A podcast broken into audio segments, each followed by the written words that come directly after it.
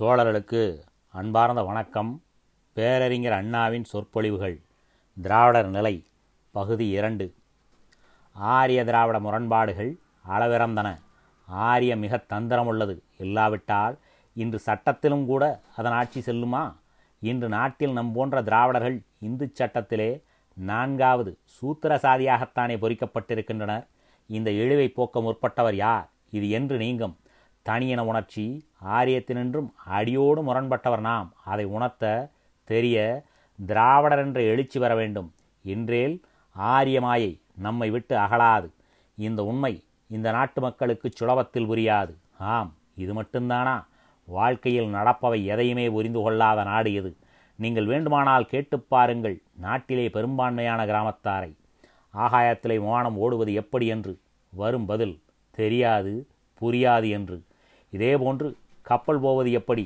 தெரியாது. தண்ணீரின் அடியிலே ஒரு கப்பல் போகிறதே தெரியுமா? அமெரிக்காவின் அகல நீளம் தெரியுமா? இந்தியா எத்தனை மாகாணம்? சொல் என்றால் தெரியாது என்பதே பதில்.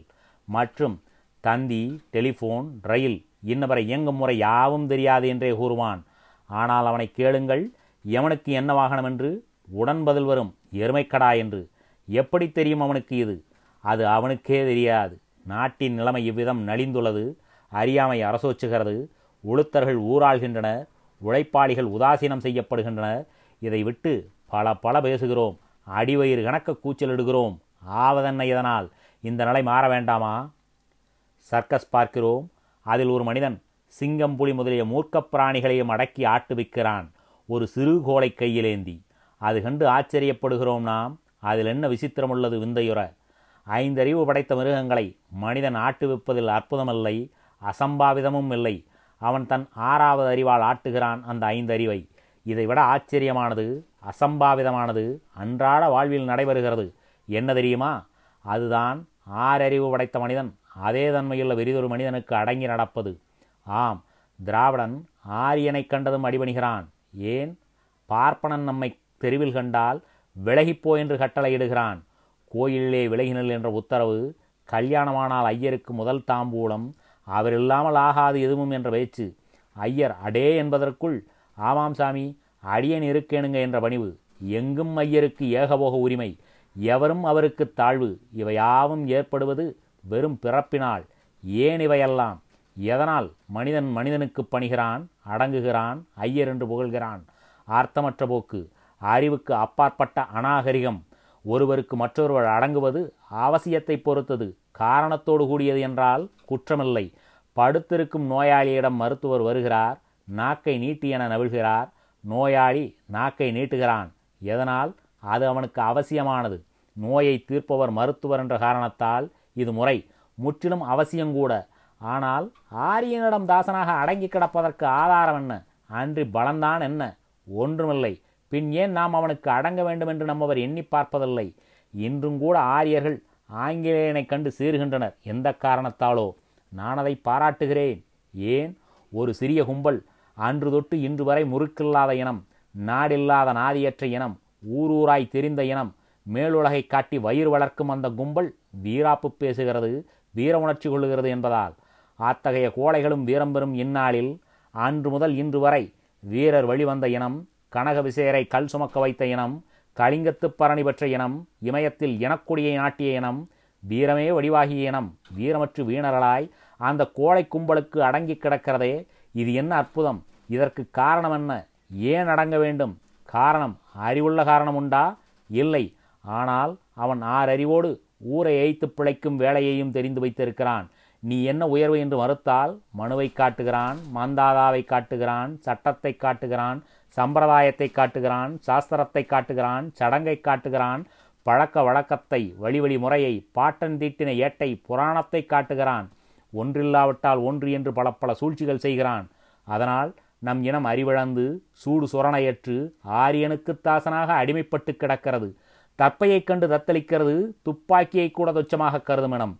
அரசியலில் ஆங்கிலத்தினிடம் ஏகபோக உரிமை பெற்றுள்ள ஆரிய இனம் அதே சமயத்தில் ஆங்கிலேயனை பார்த்து விறுவிறுப்பு கொண்டு வீம்பும் வீராப்பும் பேசுகிறதே தேசியம் என்று தேசநலன் கருதுகிறதே எதனால் அதற்குள்ள சூழ்ச்சித்திறன் என்றால் மிகையல்ல. வீரத்துக்கே அருகதையற்ற ஆரியரைக் கண்டு வீரத்திற்கே உரித்தான திராவிடர் அடங்குகின்றனரே ஏன்? அறிவு ஆற்றல் செல்வம் சிறப்பு முதலிய எதிலே சிறந்தவர்கள் ஆரியர்கள் நம்மை விட படிப்பில் சிறந்தவராக நம்மிடை சர் ராமசாமி இல்லையா? நிர்வாகத் திறமையில் சர் சண்முகத்தை மிஞ்சுபவர் யார்? மருத்துவத்தில் சிறந்தவர்களாக சர் லட்சுமணா குருசாமி முதலியோர் இல்லையா? பணத்தில் ராஜா சர் அண்ணாமலை இல்லையா? இன்னும் மன்னர்கள்தான் குறைவா? எது இல்லை நம்மிடம்? படிப்பு பலம் பணம் அறிவு ஆற்றல் அரசு எல்லாம் இருக்கின்றன நம்மிடம். ஆனால் ஒன்றுதான் இல்லை பக்குவமில்லை அது இருந்தால் ஆரியம் அதோகதியாகிவிடும். அதன் கொட்டம் அடங்கும் உண்டாகுமா அந்த பக்குவம்? எனவேதான் இன உணர்ச்சி வேண்டுமென்கிறோம். படித்த கூட்டம் பக்குவம் பெற வேண்டும். பாராண்ட இனம் பராரியாய் வாழ்வதா? கனக விசேரை கல் தூக்க வைத்த இனம் கயவரின் காலடியில் கிடப்பதா என்று கேட்கிறோம். இன உணர்ச்சி ஏற்பட்டு ஆரியமாய அகன்றால் நாடு நலம்பெறும் ஆம் இன உணர்ச்சி எழுச்சியுற வைக்கிறது. இன்று ஆடிக்காற்றிலும் கூட அசையாத அளவுக்கு அஸ்திவாரம் பெற்று தூண்டா விளக்காய் துலங்குகிறது. அதை உணருங்கள் அதன் வழி நடவுங்கள். நாட்டிலே ஒரு குலம் பாடுபடாது உண்டு உறங்கி கிடக்க. மற்றவர் உடல் தேய உள்ளமும் உணர்வும் தேய உழைத்து கெடுவதா? இன்று தோழர்கள் நெசவில் நெய்வது நூற்றுக்கு நூறு அறுபதுக்கு அறுபது என்ற நயமான நூல் துணிகள். பொள்ளாச்சி பாடர் பெங்களூர் வேஷன் என்ற புது புது மாதிரிகள். ஆனால் அவர்கள் அணியும் ஆடையின் தரமோ முப்பதுக்கும் குறைவானது. பண்ணைகளில் பாடுபட்டு பயிர் செய்வது சீரகச் சம்பா கிச்சிலிச் சம்பா இன்னவித உயர்வகுப்பு பயிர்கள். ஆனால் அவன் உண்பது கால்வயிற்று கஞ்சி. அதுவும் கம்மங்கூழோ கேழ்வரகு கஞ்சியோதான். பாட்டாளி பாடுபட்டு கட்டுவது மாட மாளிகைகள் கூட கோபுரங்கள் போன்ற மனைகள் நான்கடுக்கு ஐந்தடுக்கு அரண்மனைகள் அவைகளை நிமிர்ந்து நோக்கினால் கழுத்து வலிக்கும். ஆனால் அவன் அண்டியிருப்பது குனிந்து நுழைய வேண்டிய குடிசை. ஏன் இந்த பேதம் இந்த நாட்டில்? வளமில்லாத நாடு வறுமையுடன் இருந்தால் ஆச்சரியமில்லை. பாங்கற்ற நாட்டிலே பஞ்சம் மிகுந்துள்ளது என்றால் குற்றம் கூறுவோர் இல்லை. அரபு நாட்டு பாலைவனத்தில் ஐஸ்லாந்தில் எஸ்கிமோ நாட்டு பனிக்காட்டில் வளமிராது. இங்கு நீர்வளமும் நிலவளமும் குடிவளமும் குறைவல்லை. மக்கள் மனவளம் ஒன்று தவிர இங்கு வற்றாத ஜீவநதிகள் அவைகளால் வளர்க்கப்படும் வயல்கள் அவைகளில் விளையும் வகை வகையான மணிகள் நஞ்சையும் புஞ்சையும் ஏராளம் நாட்டில். நாடெங்கும் சாலைகள் சோலைகள் அவற்றில் கனிகள் குலுங்கும். அதைக் கண்டு கவிவாணர் கவிகள் பல தீட்டுவர். மண்ணுக்கடியில் பொன் கடலுக்குள்ளே முத்து. காட்டிலே சந்தனம் கஸ்தூரி வகைகள். இத்தனை இயற்கை எழுடன் விளங்கும் இந்த நாட்டில் இல்லாமல் இருக்க காரணம் என்ன?